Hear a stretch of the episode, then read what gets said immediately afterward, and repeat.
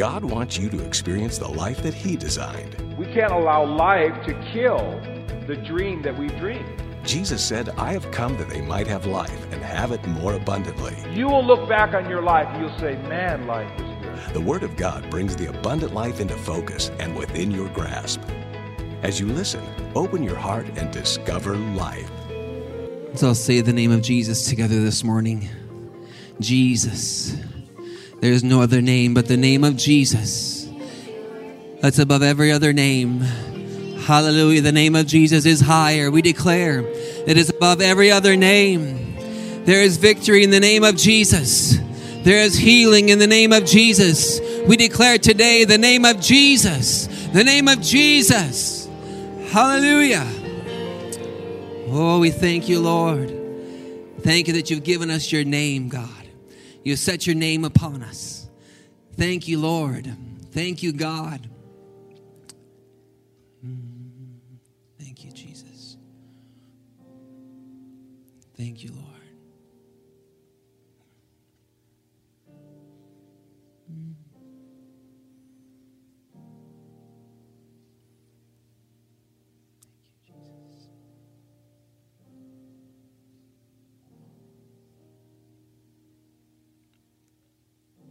Thank you, God.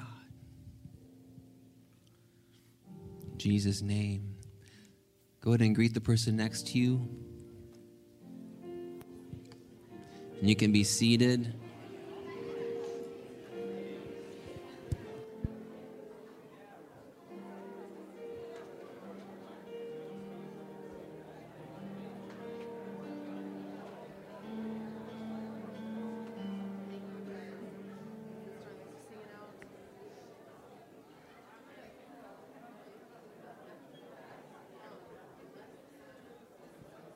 Well, praise God. God's good. Amen.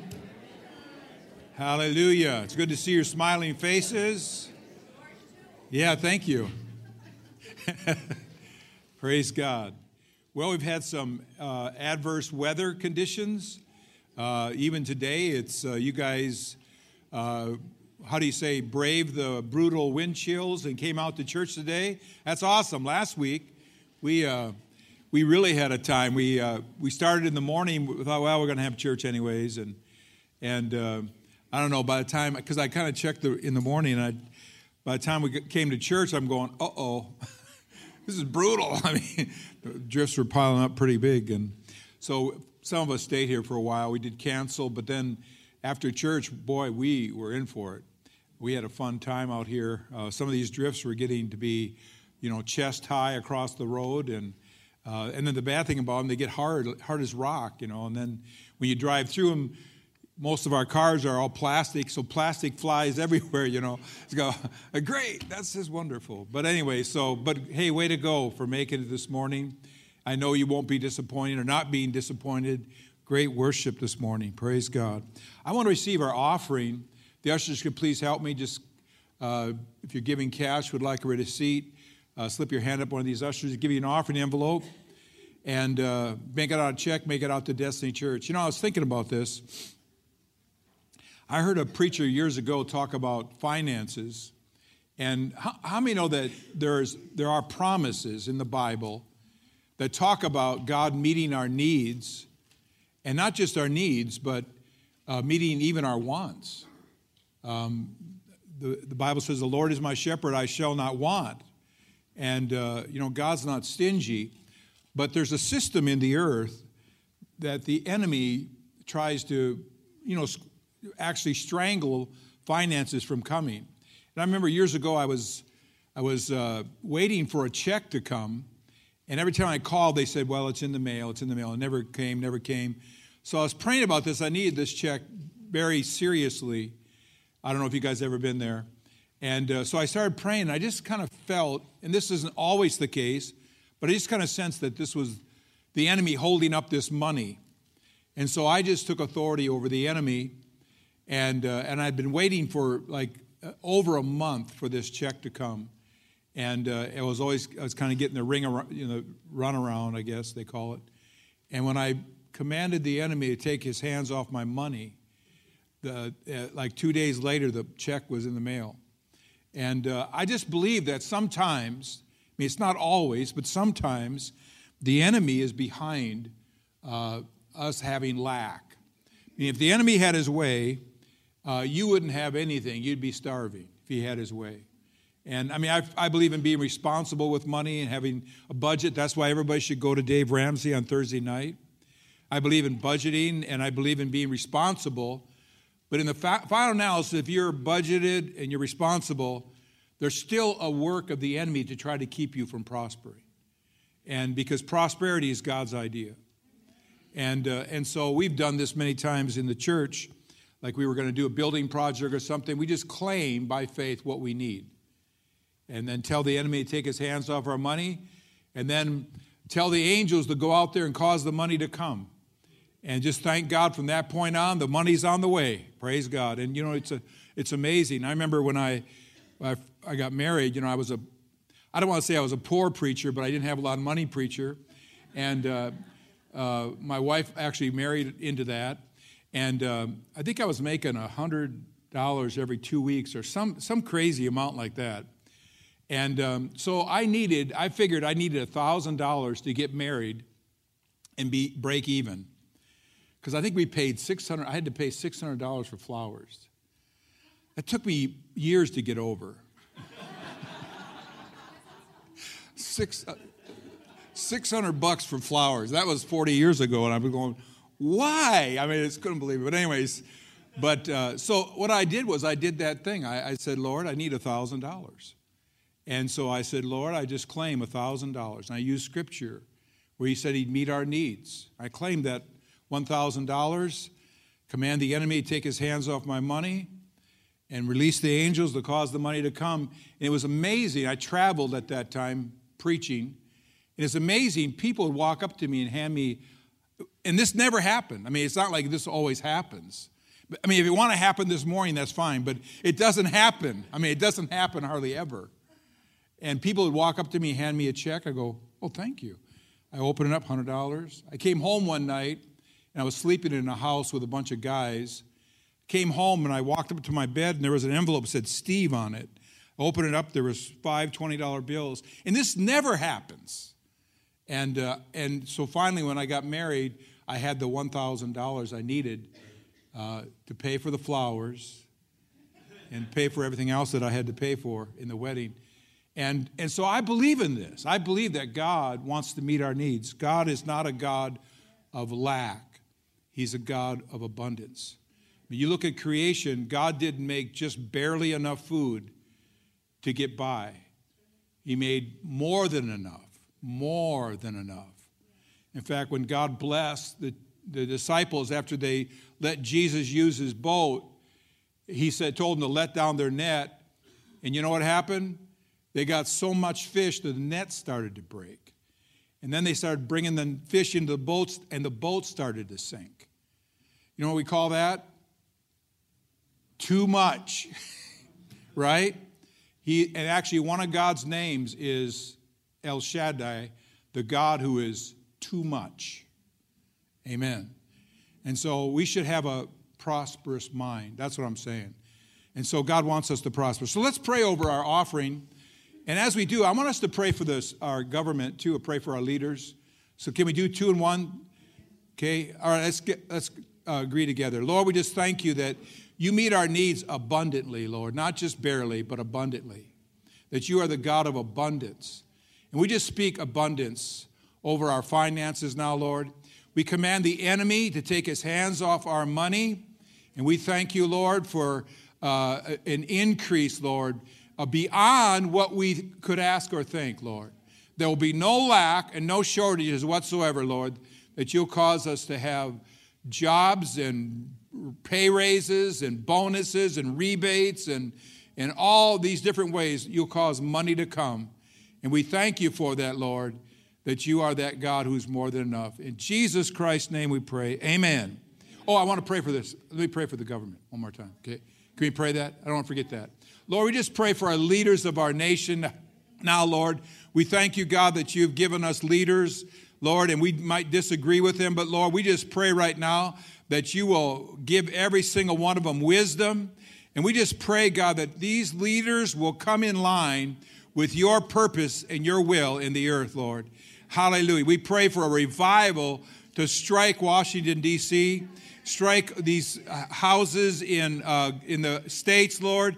We just pray for a supernatural revival to come. And we thank you for keeping our leaders safe and every one of them, state, local, and federal, Lord, that you give us leaders after your heart. In Jesus' name we pray. Amen. Amen. Go ahead, man. You can pass the offering buckets. Sure. I just wanted, good morning, church. I just wanted to give an announcement. We're going to have a Ladies Connect meeting March 16th um, from 9 to 10.30 in the morning here. And how many know, ladies, we need to connect? Yeah, we need to get together. Uh, Romans 12, 112 says, when we come together and are side by side, something wonderful will be released. We can expect to be co encouraged, co comforted by each other's faith. I believe Something wonderful is going to happen when the ladies get together. You know, when we get together, worship. It's powerful when we worship together. It's powerful when we pray together. Something is going to happen and something is going to change among us, you know, as we connect together and as we are united in vision and prayer, right? And worship. So don't forget about that. It's from Saturday, yesterday, it's two weeks from yesterday. So here, right here, from 9 to 10.30.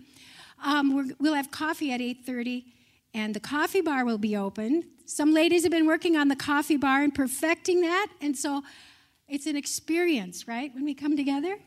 We have some coffee, we have some fellowship, and we have the word and worship. And so um, invite your friends, and we'll see you then. Amen. Good job. So, uh, also, I think Josh, you asked about a sledding party. You still got that? I'll go on. Next Sunday? At what time? Okay, so it's for who? For the boys. Girls can't come? Okay, any boy, if you're male, you can come. Six to 18, okay. So that's at your house. Okay, so that's over by Evansville. So you're all, all you guys are free to come to that. How many excited for the word this morning? Amen. Amen. So let's open our Bibles to Matthew chapter uh, 13. I'm going to conclude this series I've been on. Uh, I preached it last week. You weren't here, but I put it, we put a short message on Facebook. And, uh, but I want to conclude this this week. And so I'm going to try to get into something. I got a bunch of pages of notes here. And I look at the clock and I'm going, oh man, I got 20 minutes. So can you guys hang, listen real fast as I talk real fast? Okay, so uh, I want to just talk about, uh, you know, some things, this is the title, some things are just spiritual. Some things are just spiritual. And, and I mention this every week. You know, I believe in natural help, I believe in doctors, I believe in accountants, I believe in eating right. I know it doesn't look like that, but I do believe in eating right. I believe in exercise, I exercise. I believe in all those things. But, you know, some things, uh, the problem is not going to be solved just naturally. There's not a natural solution to some problems. And, uh, and so sometimes we have to look at it from a spiritual standpoint. Even if we're looking for natural cures or natural help, it's still all right to, um, to combine natural and spiritual help together. And uh, see, we're just trying to, uh, what we want is we want solutions to issues that we're facing. And, um, and so, but here's the truth is that all of us have experienced failure in the Christian life. I mean, we, we, we sin, we, we fell into something that we didn't, you know, maybe we thought we had victory over, or we have a nagging habit or a nagging addiction that we can't get free of, or we've been praying about something that we know is God's will for us to have, and, uh, and we haven't experienced freedom yet. And so sometimes that is discouraging and we, we can take that experience and we can start developing some very strange doctrines. Uh, some doctrines that maybe God doesn't want us to have this thing that clearly is God's will for us to have. And so, so we start having these ideas that our personal experience becomes the basis of truth. That because I, it didn't happen to me and I prayed, therefore it must not be true. But how many know that you're not perfect enough for us to pattern truth of the scriptures after? How many know that's true? And what we're trying to do is we're trying to bring our experience up to the level of scripture. And so all of us have experiences, and so we don't get together and, and decide doctrine based on everybody's experience. We base doctrine on scripture and we try to bring our, our experience, our life up to the level of Scripture. I mean, the Bible says, how many of you here have ever sinned in your whole life? Can I see your hand? Okay, some of you have never sinned. God bless you. I, I don't know why I'm standing up here. You should be up here. But, uh, but how many know the Bible also said that God, God doesn't want you to sin? He said, I write these things unto you that you sin not. So if you sin, that's your experience, you have sinned. Does that mean it's God's will for you to sin? Absolutely not. How about this? The Bible says that God's not willing that any should perish. How many know that there are people that perish? Even though it's not God's will for them to perish, it, there are people that perish. So clearly, people have the freedom to choose and they make choices. And choices have consequences. Because a God of love does not impose his will upon you. A God of love invites you to join him and fulfill his will for your life in the earth. But you have a choice.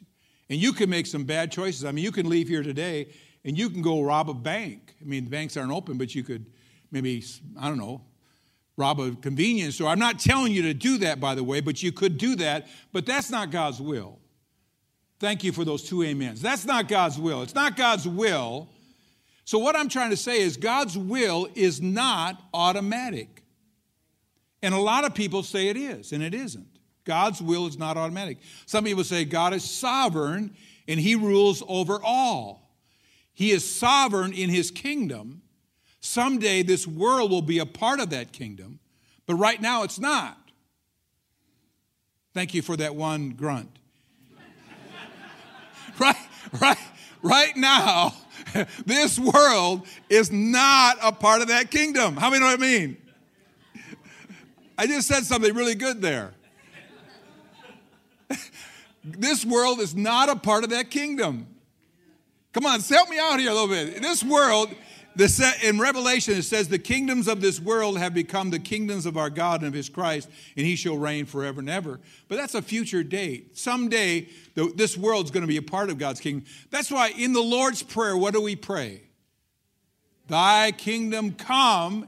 If we're praying, Thy kingdom come, that means it must not be here, unless that's just an idle, useless prayer. Thy kingdom come, Thy will be done on earth as it's being done in heaven. So, are you trying to tell me that this is what heaven's like?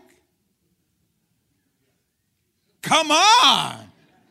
But the objects of our prayer is to bring the, the kingdom of God, the will of God from heaven into earth.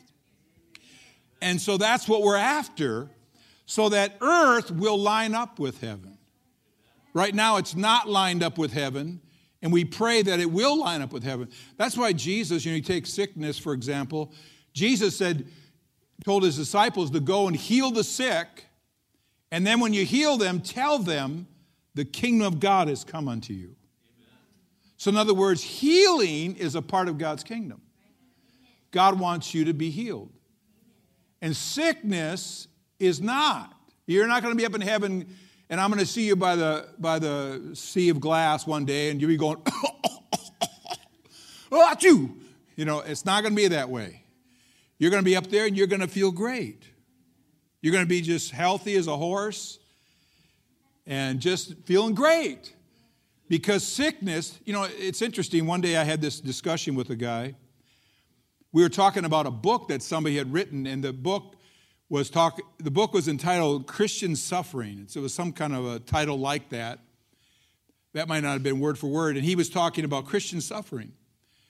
And he said, the whole book was about sickness how God does this, brings this sickness, and how I learned through this sickness. I'm not saying you can't learn something.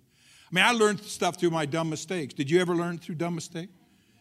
But God, you know, God made me say the whole book was about that tragedy. You know, God uh, blew up my car to teach me something. I mean, God doesn't blow people's cars up. He's not a thief. God doesn't, God doesn't kill people, He's not a murderer. He doesn't make people sick, He's not a crazy person. Right? And so we so I was trying to talk to him about this, and I said, you know, the Bible says in James chapter 1, I'm going to get to my sermon in just a minute here. Just revving my motor up right now. In James chapter 1, the Bible says he, he's writing to people that are going through trouble. He says, he says, rejoice when you fall into trouble, it's all around. The word is the same as the Samaritan guy, you know, the, the guy that, not the Samaritan guy, but the guy that went down from Jerusalem, the Good Samaritan, that story. And he fell among thieves. That means he fell and these thieves, bunch of gang of thieves beat him up. And that's the same word. When you fall among trouble, trouble's all around. I don't know if you've ever been there, trouble's all around. And he says, rejoice when you fall into a situation where trouble's all around. But then he goes on, if you keep reading there, and he says, Do not err, don't get this wrong, my beloved brethren. Every good gift, every perfect gift comes down from above. When the kingdom of God is in, invades a situation, good gifts and perfect gifts come into that situation. He said, Don't get this wrong. If it's not good, it's not perfect, it didn't come from God, from the Father of lights, of whom there is no variableness nor shadow of turning. And so, you know what this guy said to me? What's, he said to me, Well, what you don't understand, he thought I was dumb. He said, What you don't understand is what's good to us and what's good to God are two different things.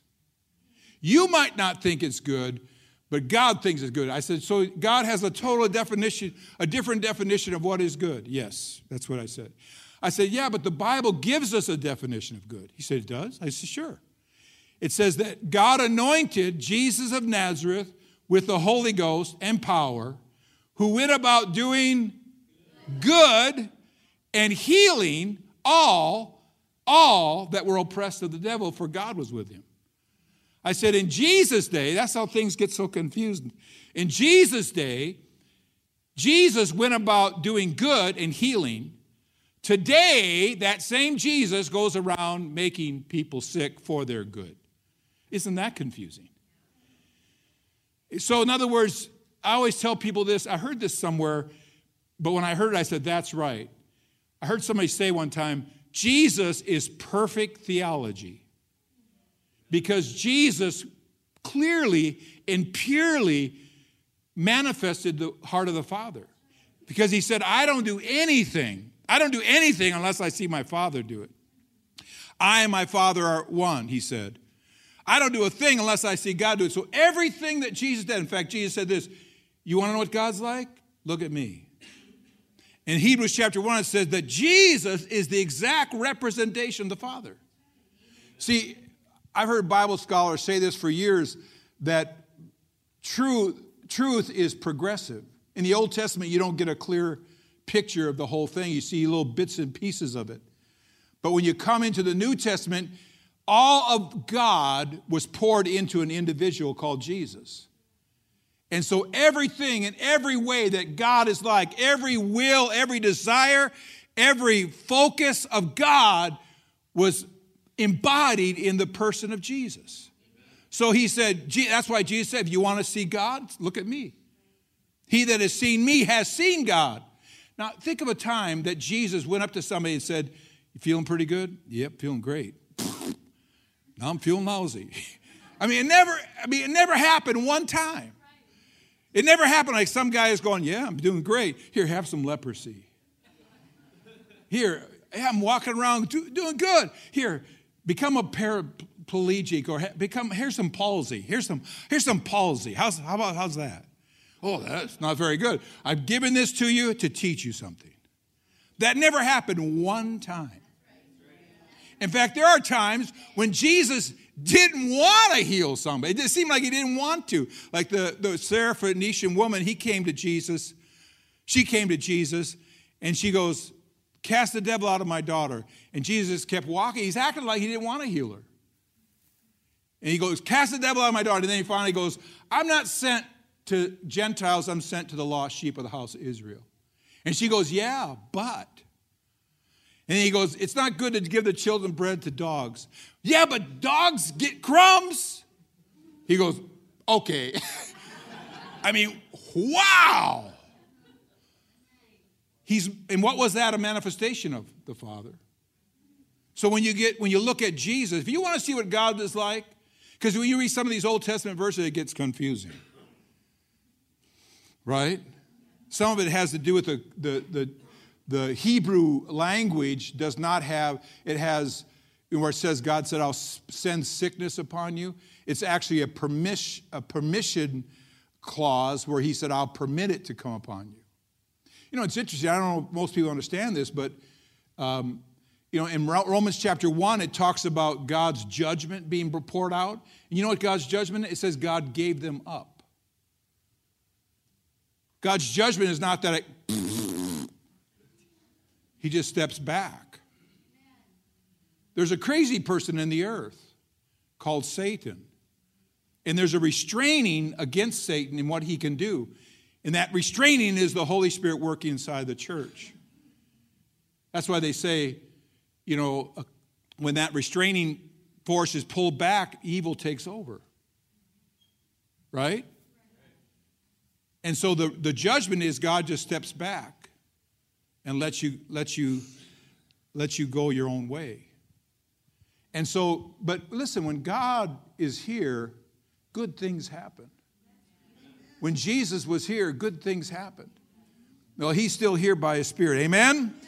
Wow, that was a long intro. Yeah, that was a long intro. Now I better jump ahead here so I guess I got some things I want to get to. And so we have to understand here that we are, we are, I don't like to say we're in a battle, but there's an adversary against us. And the Bible tells us that we're supposed to resist him. But I, I read this verse. Let me, let me read it again. In Matthew 13, verse 11, it says, He answered and said unto them, Because it is given unto you to know the mysteries of the kingdom of heaven, but to them it is not given. Remember, I said to you that the word mystery is not something that's unknowable, but it takes the help of the Holy Spirit. That's why Jesus said, when the Holy Spirit comes, he will guide you into all truth. And we have to learn to be learn to be dependent upon the Holy Spirit. We have to learn to listen to him because not every situation is the same problem or has the same solution. But he will always show us what to do. He'll show us things to come. W. Vine said about the word mystery that a mystery is the operation of those hidden forces. This is a direct quote from Vine, who was a Greek scholar. He said that operation those hidden forces that either retard or accelerate the growth of the kingdom. So there's things that actually accelerate the growth of God's kingdom, and there are things that retard the growth of God's kingdom cause it to, causes the kingdom to draw back. And so we have to be the type of people that understand principles and laws that accelerate the growth of the kingdom and things that will retard or, or cause the kingdom of God to draw back. Now, here's the, here's the interesting thing. I want you to turn to 2 Corinthians chapter 4. So we here's the thing. If you're a Christian, whether you realize it or not, you will encounter demonic activity at times. I don't want to try to scare you, but I'm just saying that you will. I remember, you know, being overseas, I saw it more than seeing it in, in a, even though I have seen it some in America, but being overseas, I mean, in crusades, uh, one time, I think you probably maybe have heard me talk about it. We were in Sri Lanka. We were up in the mountains and we were given, we had a crusade. And so at the, at the end, you know, I think I was preaching and uh, so I gave the altar call, and some people came forward to be saved. And one guy that came forward, I saw him. He was a Muslim because they wear this little white hat they wear. And I said, you know, I knew he was a Muslim, but he came forward to get saved. And so we started the, the sinner's prayer. You know, I started, I mean, I wasn't commanding the devil or anything like that. I was just having him say the sinner's prayer, this group of people. He was just one of the groups. And as he started to say the sinner's prayer, you know, I'm, I kind of had my eyes closed, and all of a sudden I heard something. I looked up, and he was on the floor on his belly, and he was vibrating. And I, I mean, I had never seen this before. And he was vibrating. I mean, his whole body was shaking. He was vibrating across the floor. And then he went into a slither, where he started slithering like a snake. And uh, I mean, I tell you, the hair on the back of my neck stood up. And so, but everybody started, you know, everybody jumped, all the Christians jumped in and started praying for him. The end result was he got saved and got spirit filled. But I mean, there is a, there is a spiritual world, a spiritual dimension that we have to become aware of. And there, when I say that, I don't mean spooky spiritual. I'm not really a real spooky spiritual guy. But it, and because some people, you know, you get around them and they're, they're like, oh, come, you know, it's like Casper the Friendly Ghost, weird, weird stuff, you know what I mean? But, but, but there is a spiritual dimension that is affecting our lives. And when we get saved, we're born again or we're born of the Spirit, we're born into that dimension and we begin to contact it through the Holy Spirit. We contact that spiritual dimension. And, uh, and then when we're filled with the Spirit, of course, that helps us with that in that dimension because now we have a spiritual language to speak in that dimension. And so every one of us have to deal with this. The Bible says in 2 Corinthians 4, it says, Satan, who is the God of this world, has blinded the minds of those who don't believe. They are unable to see the glorious light of the good news.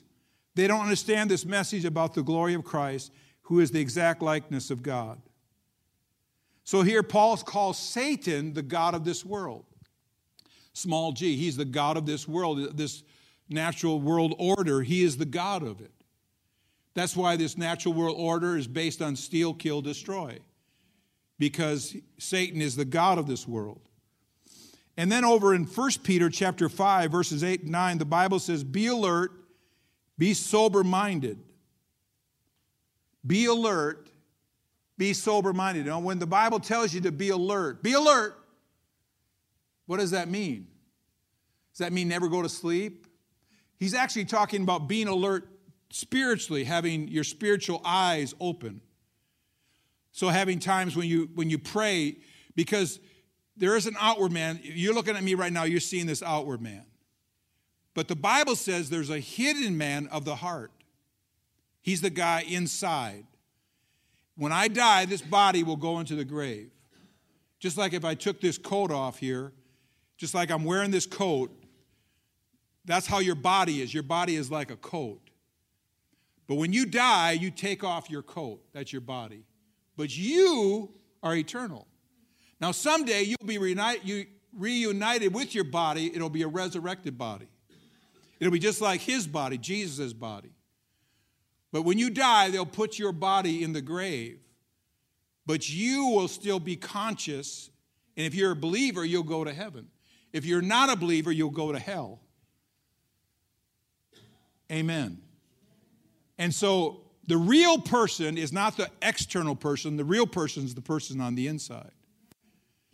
And so what happens is, the Bible says that Satan has blinded the minds of those that believe not. Now, when, the way I look at that is that there's always an argument that somebody has that keeps them from Jesus.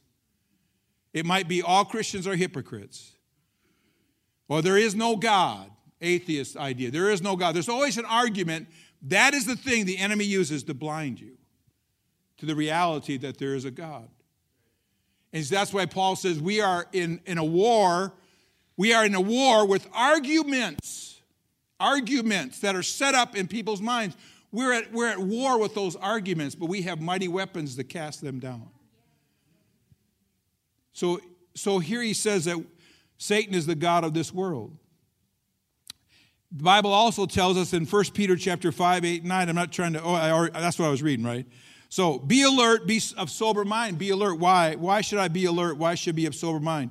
Your enemy, the devil, notice your enemy. Turn your neighbor and tell him he's your enemy. See, he's not my enemy. I mean, he is my enemy, but he's not just my enemy, he's your enemy. He doesn't like you. There's nothing about you that he likes. He doesn't like any humans at all. And he looks for an opportunity, looks for an opportunity to gain access into your life. I'm not trying to be spooky, but I'm just trying to say that's a reality. That's what the Bible says. Here's what he says Your enemy, the devil, prowls about like a roaring lion seeking whom may devour. Resist him, standing firm in your faith. Because you know this that the family of believers throughout the world is undergoing the same kind of suffering. So he says, resist him, steadfast in your faith. But can you see that if you think that bad things that come is from God, you won't resist them? If you think sickness is from God, you won't resist it. If you think poverty is from God, you won't resist it. If you think all this crazy stuff is from God, you won't resist it. That's why you've got to become clear. You know, that's what they say about these guerrilla warfares. What's so hard about it is you don't know who, the, who your enemy is. And most Christians don't know who their enemy is. They just they have a thought that is so like you walk into church, and you go, nobody here likes me. Well, come on. I mean, some people don't even know you. I mean, right? I mean, or something like that. I mean, they have some kind of a thought that will strike their mind, and, and they never stop to think is this thought from God or is this thought from the enemy? And if it's from the enemy, we have to re- what we have to do? Resist. So the enemy appears in our thought life, but he also appears in our circumstances, our situations. And the Bible tells us here to resist him. Resist the devil, and what will happen? He'll flee from you. Amen. In Ephesians chapter 4, it says, Don't give the devil a foothold in your life. Don't give the devil a foothold in your life. It's so important for us to understand that we have an adversary. We have an adversary, the devil, that goes about like a roaring lion seeking who may devour. And the thing is about him is that he studies your life and he sees if you're weak somewhere. That's why it's so important for you to have people in your life that can talk to you, that can encourage you, but can also say, That's crazy. I remember one time I had a, a couple come to me and they said, um, they said, we want to get married. The only problem is he was married to somebody else and she was married to somebody else. But get this they didn't just say, we want to get married, they said, God told us to get married. I looked at him, I said, now listen to me as clear as you can. In fact, I told him, my goal in this conversation is to break you two up because they were committing adultery. My goal in this conversation is to break you two up. The guy got really mad. But I said, God, listen, God did not tell you that. You are listening to the wrong spirit. Amen? So we have to discern when we hear something, we have to discern whether it's from, from the Lord or not. Think about this verse. I want you to turn over to, real quickly here. Turn over here to 1 Corinthians. I'm trying to jump ahead because my time is gone already. Already. Are you still with me? Yes. Turn here to 1 Corinthians chapter 12. 1 Corinthians chapter 12. I was wondering why God, I felt like, I felt led to talk about this, and I was wondering why God, I think God's getting us ready for some stuff. Amen. Spiritual stuff. Somebody goes, uh oh. no, it's going to be good. It's going to be real good. 1 Corinthians chapter 12, listen, listen to this verse, verse, verse 1 through 3. It says, with regard to spiritual gifts. Now, the King James italicizes the word gifts, meaning that it was added by the translators to bring clarification. The Greek literally says, now concerning spirituals, spirituals, things that have to do with the realm of the spirit. Now, concerning spirituals, I would not have, I would, brothers and sisters, I don't want you to be uninformed or ignorant. King James says ignorant. Then the very first thing he says, you know that you were pagans, often led astray by speechless idols, however, you were led. So I want you to understand that no one speaking by the Spirit of God says Jesus is accursed and no one can say Jesus Lord except by the Holy Spirit. Now, you know, when you think about our experience as humans in living in this area, our experience is we're just kind of like good old boys, you know. It's like got my shotgun, my pickup, go out and have a beer, you know. We're kind of like, you know, good old boys type people, right?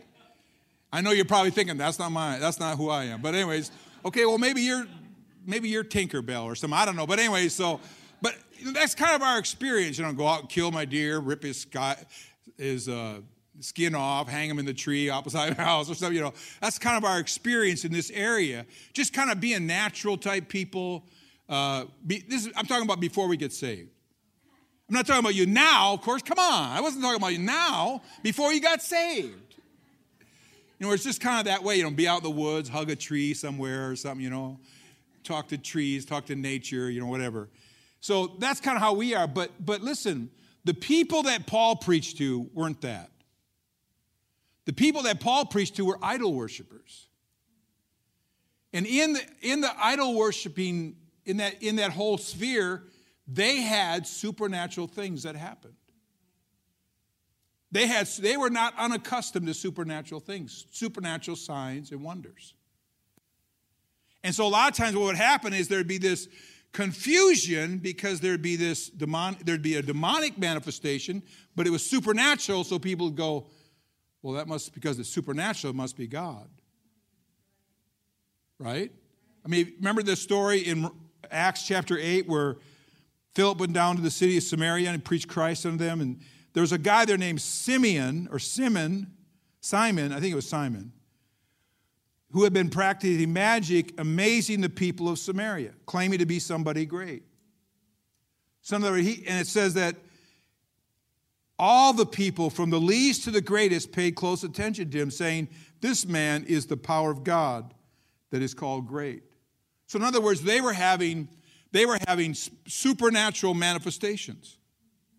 There was manifestations of power, and it had captured people. That's why I don't believe in hypnosis I don't believe in Ouija boards. I believe there's a spirit involved in it, but it's not the spirit of God. I don't believe in horoscopes. I don't read my horoscope. I don't go to tea leaves. I don't listen to mediums. Why? It is, it is it's spiritual, but it's the wrong spirit. Because they're not giving glory to Jesus. They don't declare Jesus Christ as Lord. If you're around them, you can tell. If you have any sense of spiritual awareness about you at all, you can say, This is the wrong spirit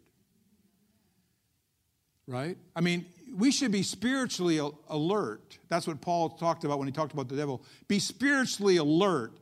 I'm kind of right in the middle of my sermon right now, and my time's gone. Can you just wait a couple more minutes?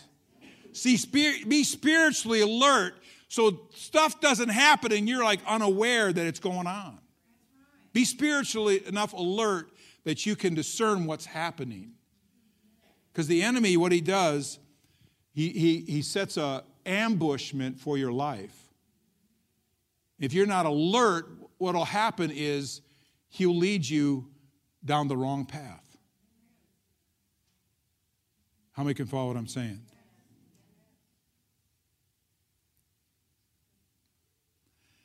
So he, that's the very first thing he says. He says that he goes, You were, you were aware of the spiritual realm before you got saved but it was the wrong spirit. That's why if you've ever played with a Ouija board or gone to a gone done a séance or anything like that, you opened yourself up to demonic demonic oppression. I remember one time I prayed for a guy to be spirit filled, and I prayed with all the gusto I could get. I'm praying for this guy, I'm praying for him. I'm going, Do you feel anything? You know, I'm just getting frustrated. Do you feel anything? He's going, I don't feel a thing. I'm sitting there looking at him. And I'm going, He's got to be a Christian. And so I couldn't figure out what it was. And I'm sitting there and I said, Lord, what is this?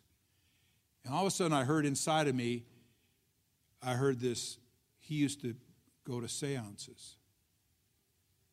And so I looked at him and I said, Have you ever been in a seance? He goes, Oh, yeah. And he thought, you know, he kind of thought that was the power of God, or he thought, he, I think he had a kind of an attitude that there's good spirits, bad spirits, uh, and the and the whole and God's spirit. I mean, in other words, good spirits. There's good spirits that are not God's spirits, or something like that. It was it was kind of weird. And I said, you know that I I, I talk, talked to him about that, and I actually, you want to know the truth? You know what the the Hebrew word for sorcery in the Old Testament? You know what it is? It's pharmakeia. It's where we get our word pharmacy.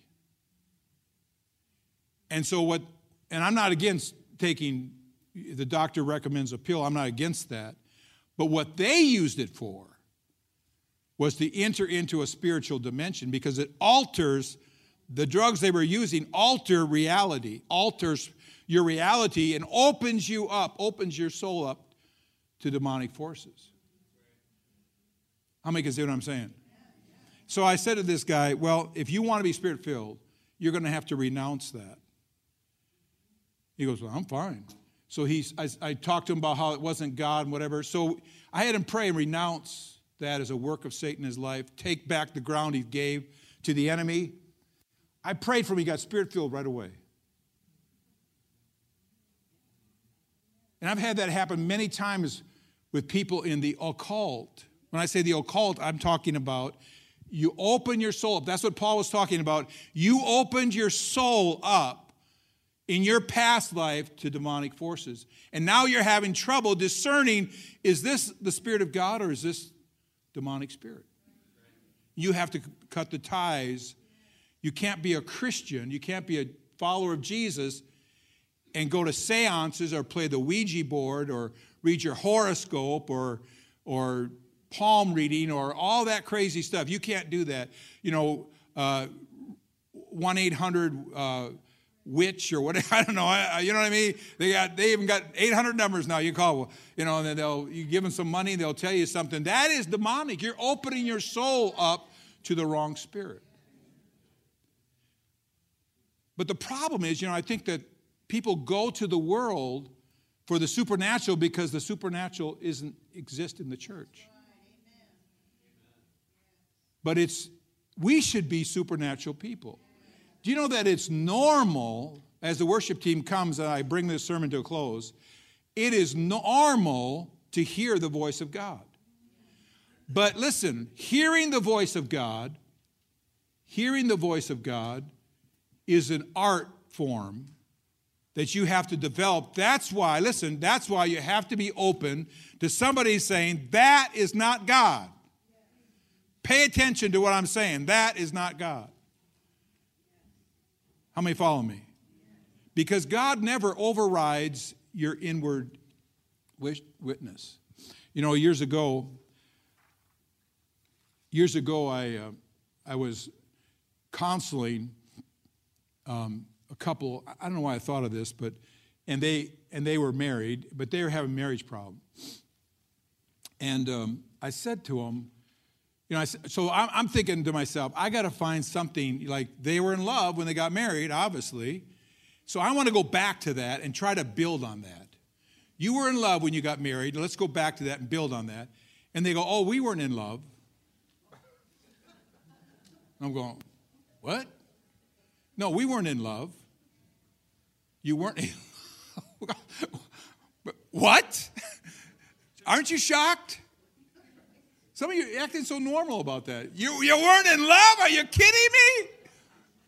No, we weren't in love. Why'd you get married? Somebody prophesied to us. I said, You got married based on the guy could have been wrong. That's why the Bible says, Judge, judge. Paul himself, who wrote most of the New Testament, he says, Judge, you judge what I say. I always judge what people say. I used to, this happened to me a lot in the past, but I would go to meetings because I travel. I go to meetings and I would have people give me words all the time. I mean, on a regular basis, maybe two or three times a month, I'd have somebody come up to me, stranger come up to me and give me a word. And I always judge it. I mean, some of the words were crazy. I said, man, you've been in the sun too long or something. You missed it. In fact, this one guy gave me this prophecy. Get this. You want, you want to hear it? Sure, you want to hear the inside story. He said, he said, God tells me you need to smile more. I looked at him, I said, and then and he told me some other things too that were so off the wall. He goes, You have children that are wayward. Well, they're wayward, all right, but I'm going to straighten them out. but, but actually, all my kids were serving God. And he said, You have your children are wayward. I'm going, no, they're not. I mean, everything he said was wrong. And I said, you know what? Why don't you go back and try again? take another run at it. But all I'm trying to say is, I'm not diminishing anything. You just have to discern. Discern. We encourage spiritual manifestations, but we have to, we have to be wise. We have to judge. Does that make sense? So let's all stand together. Boy, I went, got way off track here. Do you guys think it was okay? So, so when somebody comes and tells me, well, God made me sick, I, I want to get a buzzer somewhere and go, eh. Where would he get it? There ain't no sickness up in heaven. They're not, they don't have the, um, the Hong Kong flu there. It tells you where it come from. It came from Hong Kong. Where did the Hong Kong flu come from? Hong Kong. now, if they come up with a heavenly flu, maybe I'll think about it, but how many follow what I'm saying? And so you have to, we have to learn to discern what is God, what isn't God. Amen? Amen. Well, do you have a song we could sing? Okay, I kind of passed my time up here, but let's let's sing this song together. Everybody smile real big.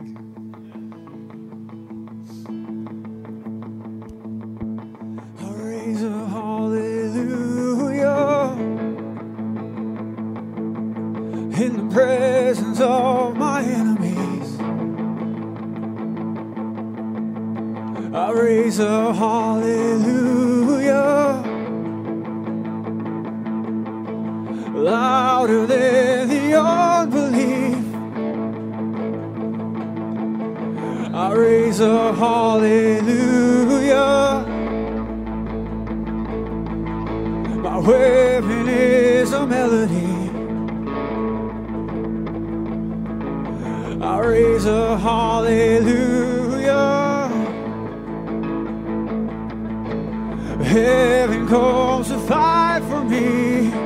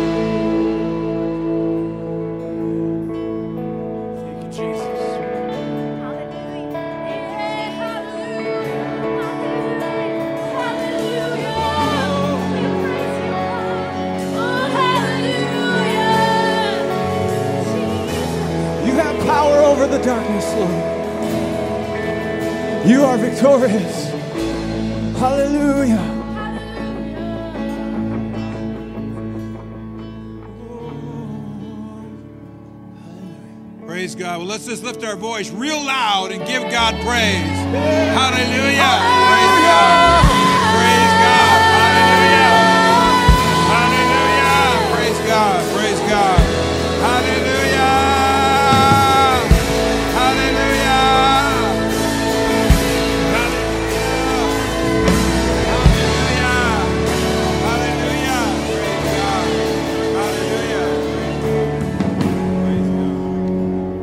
people think, well, we should be quiet in church. Have you ever read the book of Psalms? It is a loud book. Clap, shout, dance, instruments. It's loud. You know, you know what's going to be in heaven? Loud. How do you know that? Because I'll be there. I'll be going, we made it! Woo! We made it! Woo! I'll be so excited. You, you'll be like, settle down, Steve. We made it! It's awesome! It'll be really loud. You will be too, so you won't be offended. We just want to give you the opportunity to be prayed for. The prayer counselors could please come. and uh, hallelujah. And so we're going to ask you to, if you want prayer for anything physical, mental, me- emotional, spiritual, please, as soon as I conclude here, uh, please come forward and, and one, of these, one of these prayer people will pray for you. Amen. Isn't God good? Are you glad you came to church? All right, good. Is it edified yet? Thank you, sister. My wife's going to be edified. That'll be good. But we, um, we want to give you an opportunity to be prayed for, but also if you uh, were to join us in the back, we have some uh, fellowship back there, some goodies, sweets. And what's that? The coffee bar's open. That's good. So please join us for some fellowship. Amen. You got something?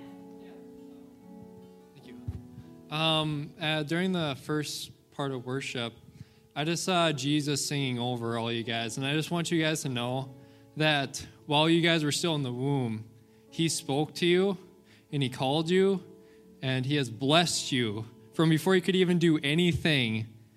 You were helpless, relying on your mother, and He still loved you that much that He's like, I love you. I know who you are. I know your voice. You know my voice. This is my voice. Listen to it. That's that's what he says over us. And he continually sings like he's so proud. And and I just like I just had this vision of like like this is the church. Like this is his bride. This is bride. like are you kidding me? I'm married to God. Ha ha ha. Isn't that good news? Amen. Praise God. Actually, some people go, Jesus sings. In Hebrews chapter 2, it says he sings. It's wild. Can you imagine Jesus singing? But he's, what he sings. Sings over us. Song, sings over us songs of deliverance. He goes, you're coming out of this. It's going to be good.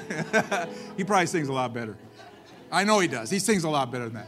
But anyways, please join us. But if you need prayer, please come forward. God bless you all. You're And I want to you to know that He can give you today a new future. We hope this message has been a blessing to your life. A copy of this message and additional Destiny Church materials are available at destinychurchexit77.org.